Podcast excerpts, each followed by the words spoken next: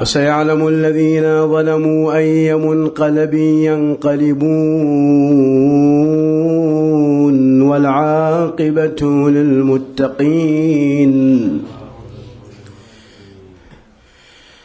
قال عز من قائل في محكم كتابه: بسم الله الرحمن الرحيم. وجعلنا منهم أئمة يهدون بأمرنا لما صبروا وكانوا بآياتنا يوقنون. آمنا بالله. صدق الله العلي العظيم. صلوا على محمد وآل محمد.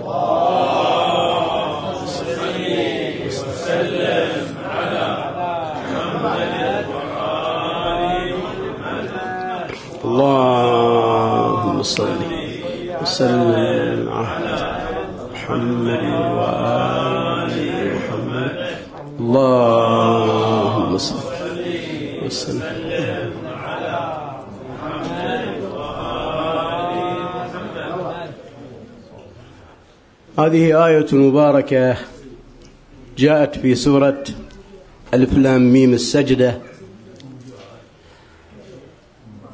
وهي تتحدث في معرض ذكر نعمة من النعم الإلهية التي أنعم الله بها على عباده، فهي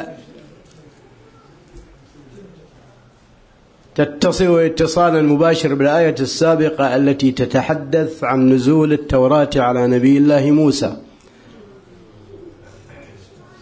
على نبينا وعليه أفضل الصلاة والسلام، وتتحدث عن ذلك المجتمع وعن ذلك الذين أرسل إليهم هذا النبي العظيم وهم بنو إسرائيل.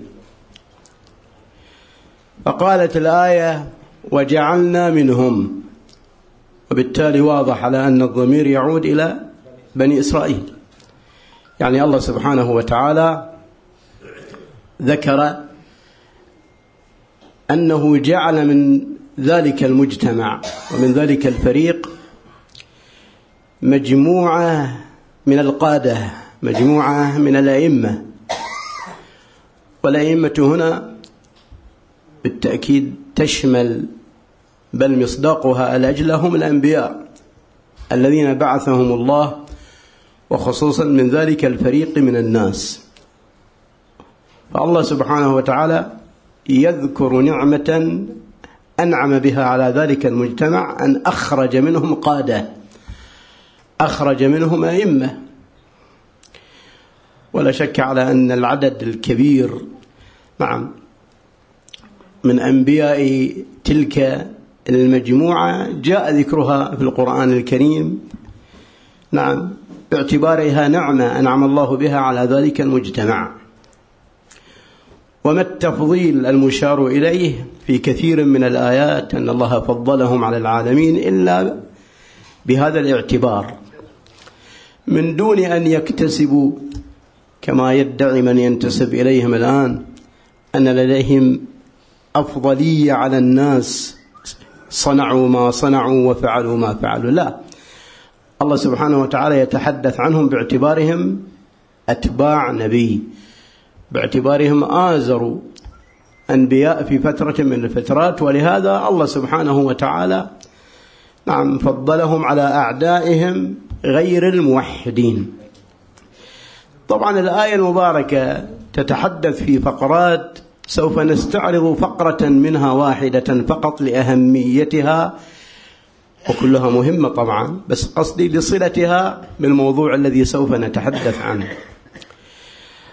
الله سبحانه وتعالى ذكر أمورا ثلاثة وهو يتحدث عن هؤلاء الأئمة. وجعلنا منهم أئمة يهدون بأمرنا، الهداية.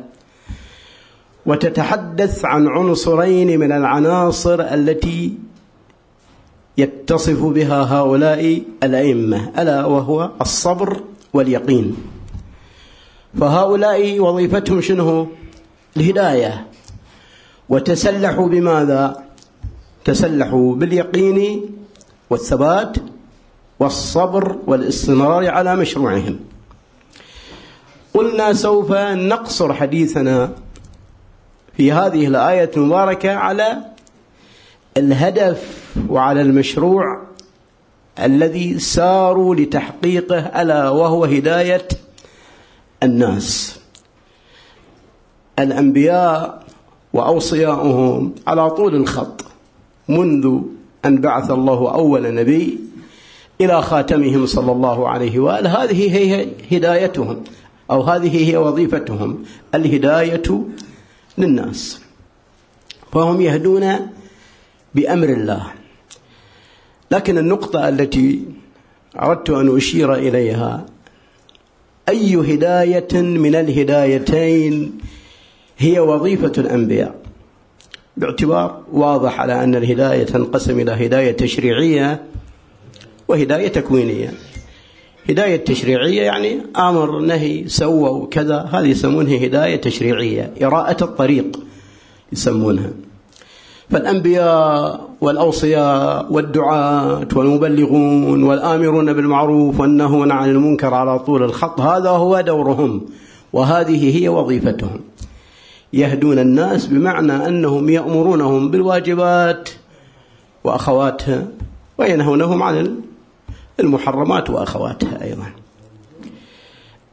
إذن لا شك على أن الهداية التشريعية هي مقصودة، لكن السؤال هل يقتصر دورهم على الهداية التشريعية فقط؟ وإن كانوا يتبوؤون مناصب أخرى، يتلقون الوحي الأنبياء بلا إشكال، لكن فقط لا يتعدى دورهم هذه الهداية إلى الهداية التكوينية الأخرى.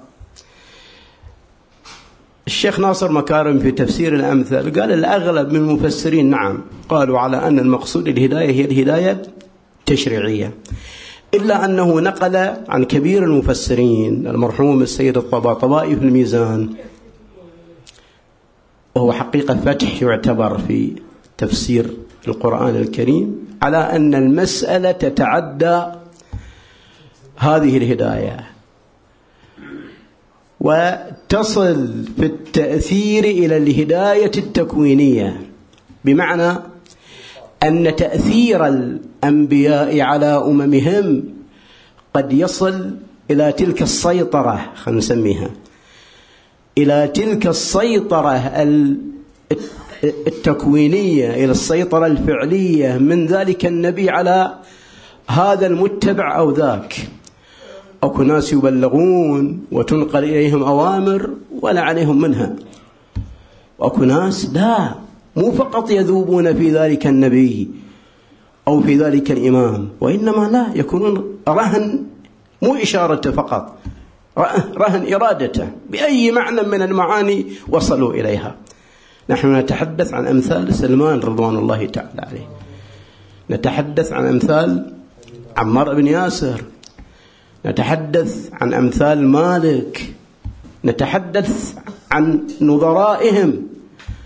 طبعا هؤلاء الأئمة هدوهم، دعوهم إلى الهداية، بس هل بلغوهم فقط وكان دورهم أمر معروف نهي عن منكر، أو أنهم ذابوا وهاموا في حب هذا النبي أو ذلك الإمام؟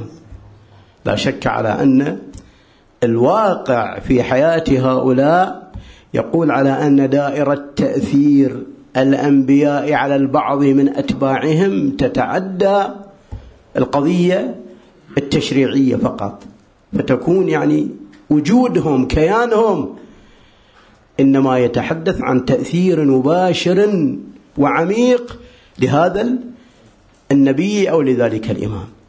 خلينا نسمع احنا أجوبة أنصار سيد الشهداء سلام الله عليه.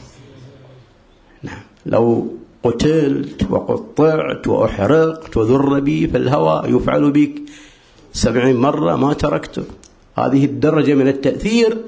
لا شك على أنها سيطرة فعلية على ماذا؟ على قلوبهم، فضلا عن تصرفاتهم التي تنبثق من ذلك القلوب. إذن حينما نتحدث عن هذه الهداية نقول أنها عميقة بالنسبة للبعض من الأتباع، وجعلنا منهم أئمة يهدون بأمرنا، سلاحهم كما قلنا الصبر واليقين. صلوا على محمد وآل محمد. وسلم على محمد وآل محمد. واحد من هؤلاء الأئمة الهداة الذين يهدون بأمر الله هو سيدنا ومولانا الإمام زين العابدين سلام الله عليه، الإمام الرابع من أئمة أهل البيت. باختصار شديد، كانت ولادته في العام 38 للهجرة قبل شهادة جده أمير المؤمنين سلام الله عليه بسنتين، الخامس من شهر شعبان. بعض المؤشرات تقول على أنه في الكوفة، يعني كانت ولادته في الكوفة باعتبار السنية الأخيرة من إقامة الإمام أمير المؤمنين كانت في الكوفة طبعا، وبالتأكيد معه الإمامان الحسن والحسين. فالمؤشرات والتحليل يقودنا إلى أن ولادة الإمام زين العابدين كانت في الكوفة في عام 38 كما قلنا، وتربى في حجر الإمامة وأخذ تلك العلوم منذ كان يافع. ولعلكم سمعتم تلك الحكاية التي تنقل عنه في طفولته، وهو أنه في يوم من الأيام تمرض صغير في سنيه الأولى، فجاء إليه الإمام سيد الشهداء سلام الله عليه وقال: يا بني ماذا تشتهي؟ اشتحب.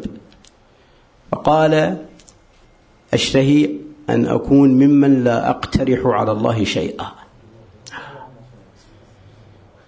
يعني هذا الشعور بالانجذاب والتعلق بالله عز وجل في تلك المرحلة. وكذلك أيضا له حكايات في هذه المرحلة التي تستمر وتتجدد. يقول حماد البصري: ذهبت في سنة من السنين وانقطعت عن القافلة لحاجتي، فرأيت صبيا في صحراء، فقلت له: صبي صغير في صحراء بيدا، ما الذي جاء بك يا بني؟ قال: زادي تقواي وفرسي أو خيلي رجلاي وقصدي مولاي. وقلت له: يا بني لكنك صغير، ليس عليك فرض لا حج ولا عمرة. فقال: يا هذا، أما رأيت من هو أصغر مني قد مات؟ هذه قضايا تتعدى التكليف وغير ذلك إلى هذا المستوى من الاتصال بالله سبحانه وتعالى. إذن هذا هو الإمام سلام الله عليه في مراحله الأولى، فكيف يكون فيما بعد؟ على كل حال تسنم أعباء الإمامة واستمرت إمامته 34 عاما، من عام 61 إلى عام 95، 34 سنة قام خلالها بقيادة المسلمين والمؤمنين وإيصالهم وهدايتهم تلك الهداية التي أشرنا إليها. سوف نشير إلى نقاط 3 باختصار في هذه الزاوية من حديثنا عن الإمام سلام الله عليه، وهو حصرا كما قلنا بالهداية. أولا في نموذج من كلماته سلام الله عليه، ولعل أوضح هذه النماذج التربوية التي وردت عنه ما جاء في زبوره المنقول عنه، وهو الصحيفة السجادية. لقد رسم لنا خطأ وبين لنا علامات ما على المؤمنين إلا أن يقتدوا بها. يقول سلام الله عليه في فقرة من فقرة أو من فقرات دعائه المعروف بدعاء مكارم الأخلاق: اللهم صل على محمد وآل محمد صلى الله عليه وسلم، اللهم صل وسلم على محمد وآل محمد وسددني ثانية وثالثة، اللهم صل وسلم على محمد وآل محمد، اللهم صل وسلم على محمد وآل محمد. وسددني لأن أعارض من غشني بالنصح.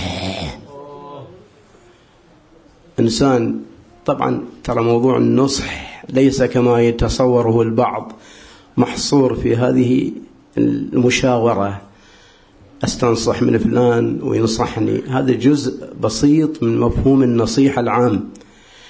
معنى النصيحة عموما هي الصدق في التعامل، ولهذا يقول الإمام وأمير المؤمنين سلام الله عليه حينما تحدث عن حقوقه على الأمة: ونصيحتي في المشهد والمغيب. فالشاهد يقول سلام الله عليه: سددني لأن أعارض من غشني بالنصح، يعني من يتعامل معه بازدراء أو بازدواجية أو بكره أن تطوى هذه الصفحة.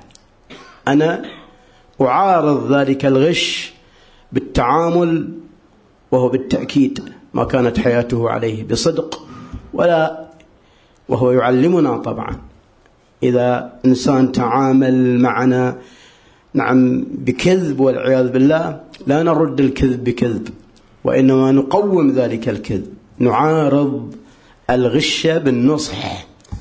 بعد قال: وأجزي من هجرني بالبر.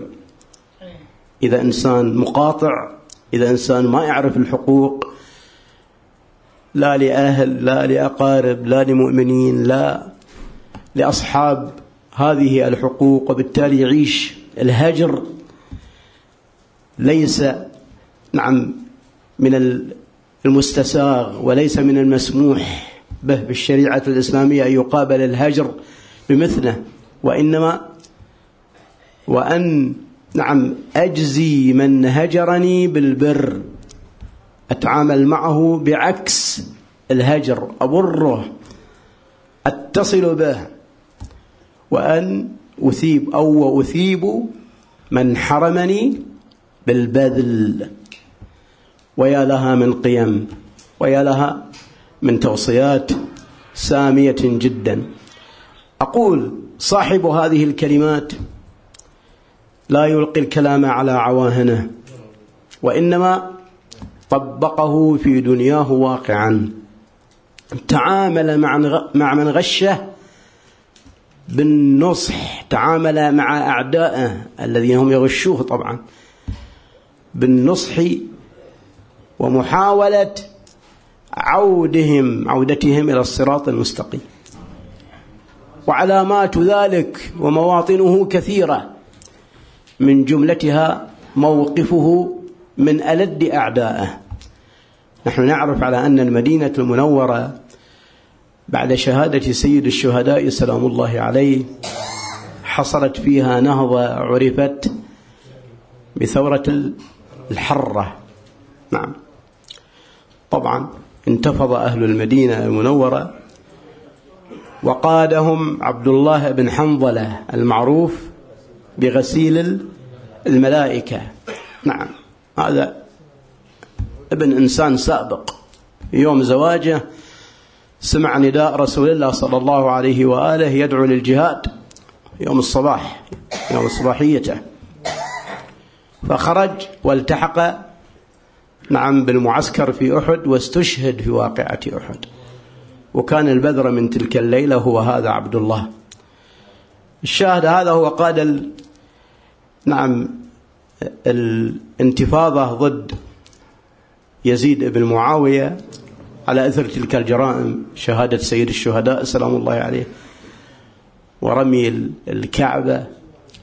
على كل حال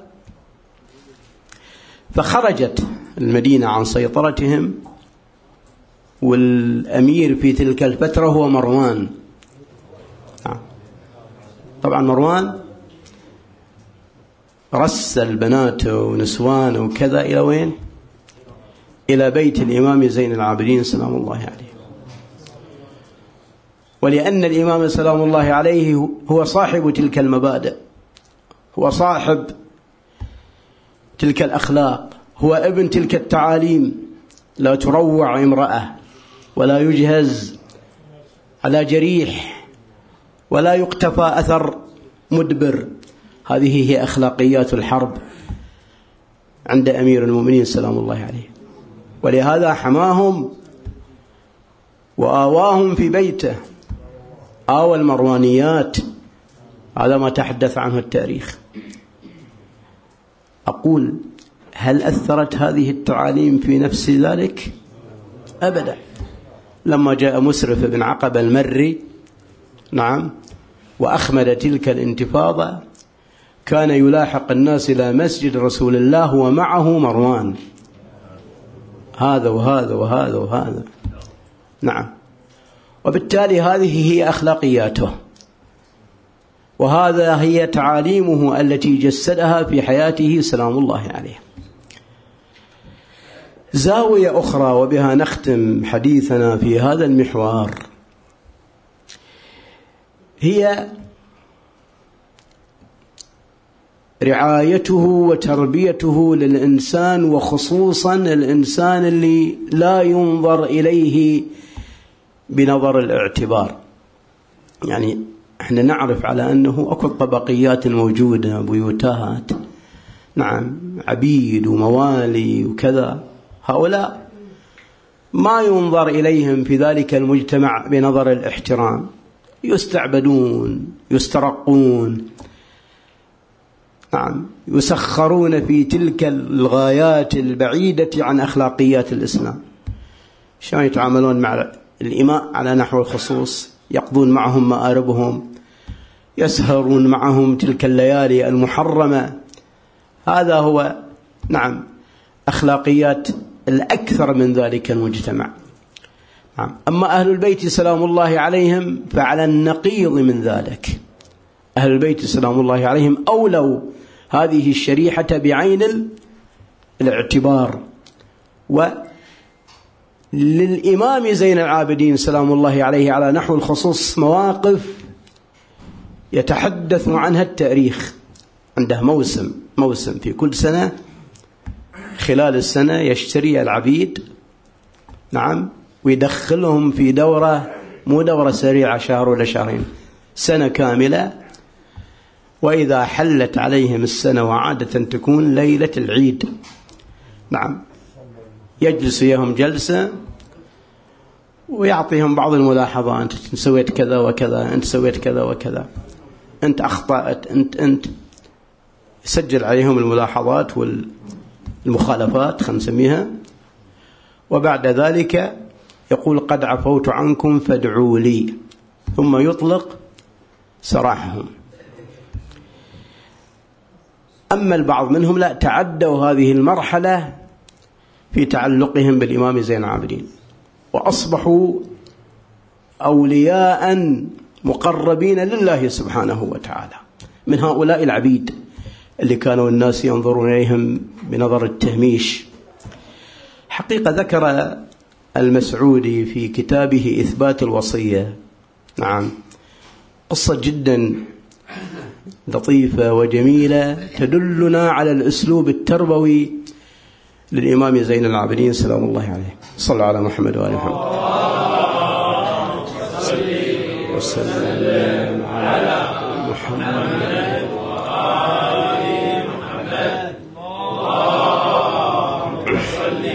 صل وسلم على محمد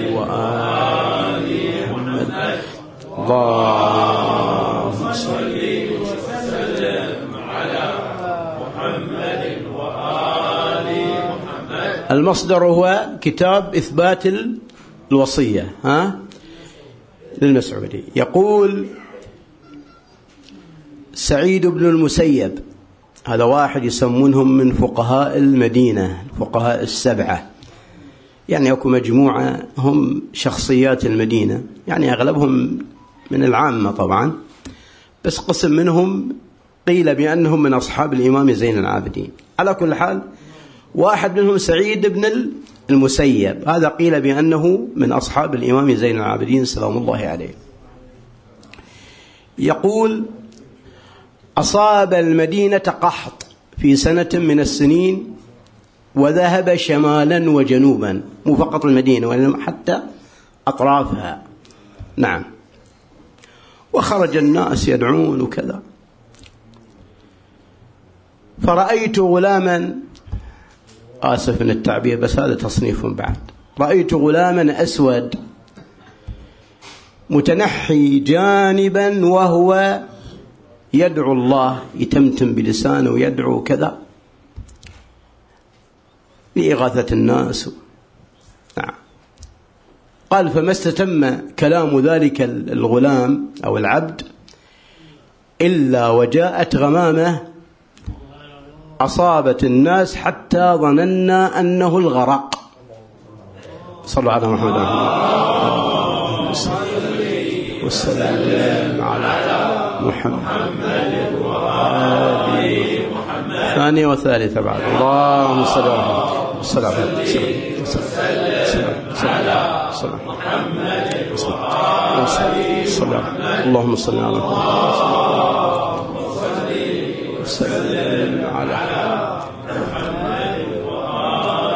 محمد. طبعا سعيد بن المسيب ما فكر بس في كثرة الأمطار فقط، فكر في هل اللي دعا والله استجاب شنو قيمته. يقول: فتتبعت أثر وين بيروح، فرأيته قد دخل بيت علي بن الحسين، يعني معناه أنه شنو عبد من عبيده أو غلام من غلمانه.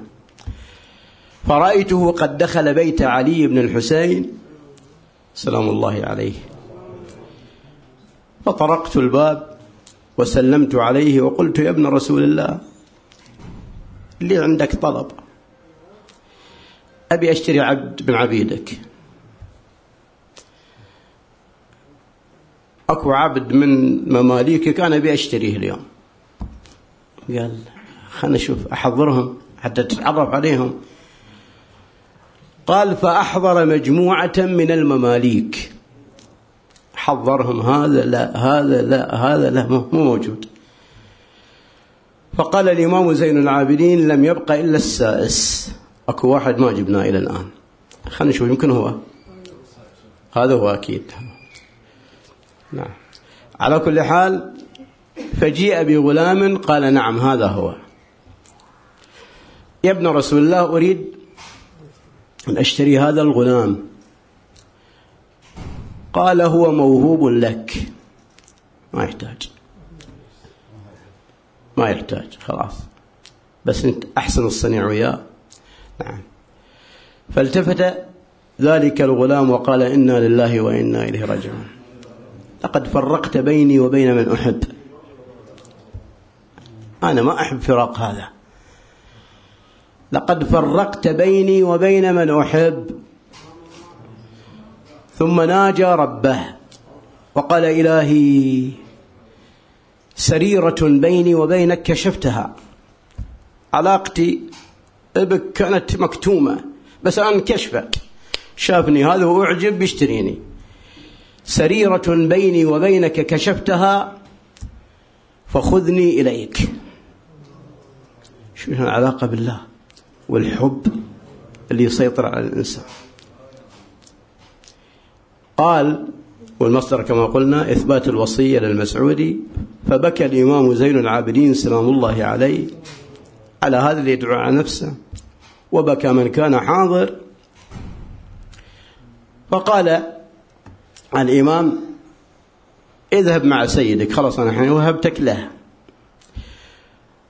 قال: فبعد فترة قليلة جاءنا الخبر، هو سعيد يقول، أن صاحبك قد مات، خلاص راح بعد. أشهد هذا اللون حقيقة من الذين يعيشون المبادئ، هو بيدعو على نفسه. نعم، فمن كان يرجو لقاء ربه، أكو ناس عندهم هذا الشوق. نعم، لكن الشاهد يعني خلينا نسميها، ما نقول صناعة، يعني تربية الرجال بهذا المستوى والوصول إلى هذا الحد من شخص معدم مملوك إلى إنسان ولي من أولياء الله، له هذه العلقة، عنده هذا الشوق لله سبحانه وتعالى، لا يتخرج إلا من أمثال مدرسة الإمام زين العابدين سلام الله عليه.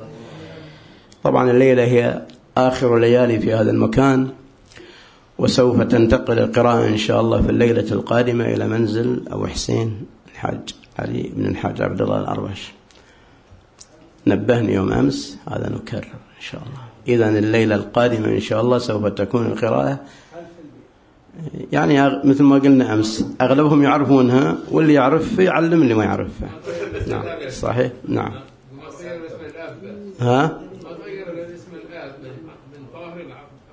علي عبد الله، هذا يمك على فكرة، هذا المجاور اللي بعد المجاور.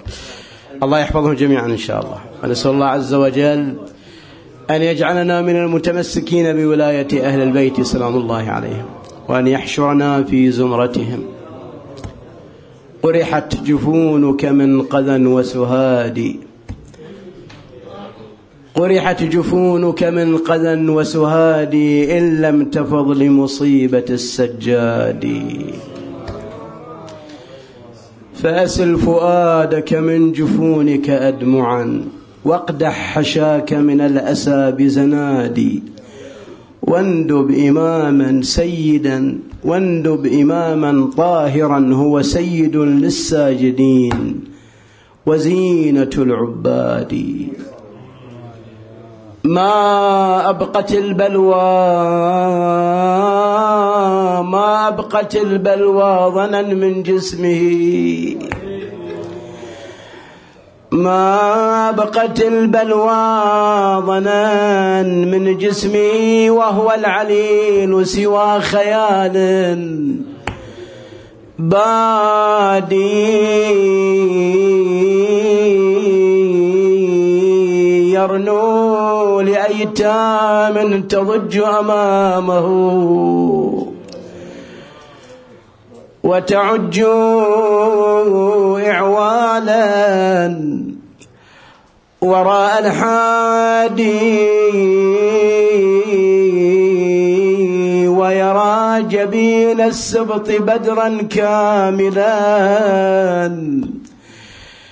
كالشمس فوق الذابل الميادي.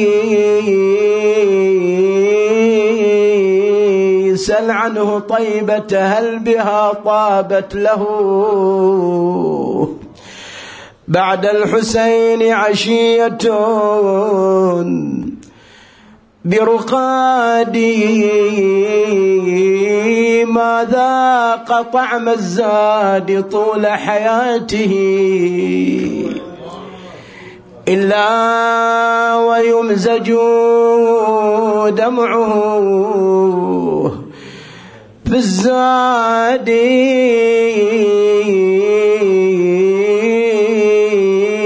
ويصيح واذ لا إلى عشيرتي،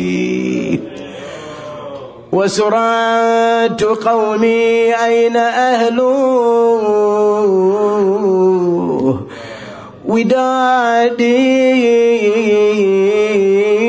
بقي إمامنا على هذا الحال هذه الفترة من حياته، وإذا بذلك اللعين، وهو الوليد بن عبد الملك، يدس له ذلك السم الفتاك. بقي إمامنا أياما بلياليها يعاني حرارة ذلك السم، يغشى عليه من الآلام، ويفيق أخرى ويفيق أخرى، لما حضرته المنية أوصى بوصاياه، التفت إلى ابنه الإمام أبي جعفر، سلمه مواريث الأنبياء، ثم قرأ آيات من القرآن الكريم، وبعد ذلك غمض عينيه، أسبل يديه، مدد رجليه، فاضت روحه.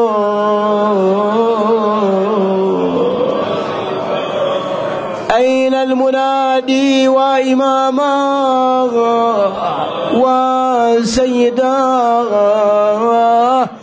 ضجت المدينة بأهلها وتحولت وصارت كيوم مات فيه رسول الله، لا ترى إلا صارخا أو صارخة.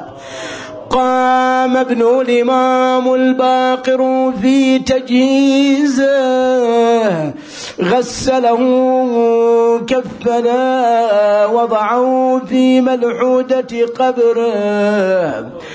جاب للبقيع حفر قبره، يمعم الحسن أمه الزهرة، بج عنده يا ويلي وهل عبره، لمن يومين ومات بالسام، عليه الناس صاحت فرد صيحة، لمن جابوه يا ويلي بضريحة، بس الحسين جثته ظلت طريحة، وبفيض الدم يا ويلي تهشم، ما غسلوه ولا لفوه في كفن يوم الطفوف، ولا مدوا عليه رداء.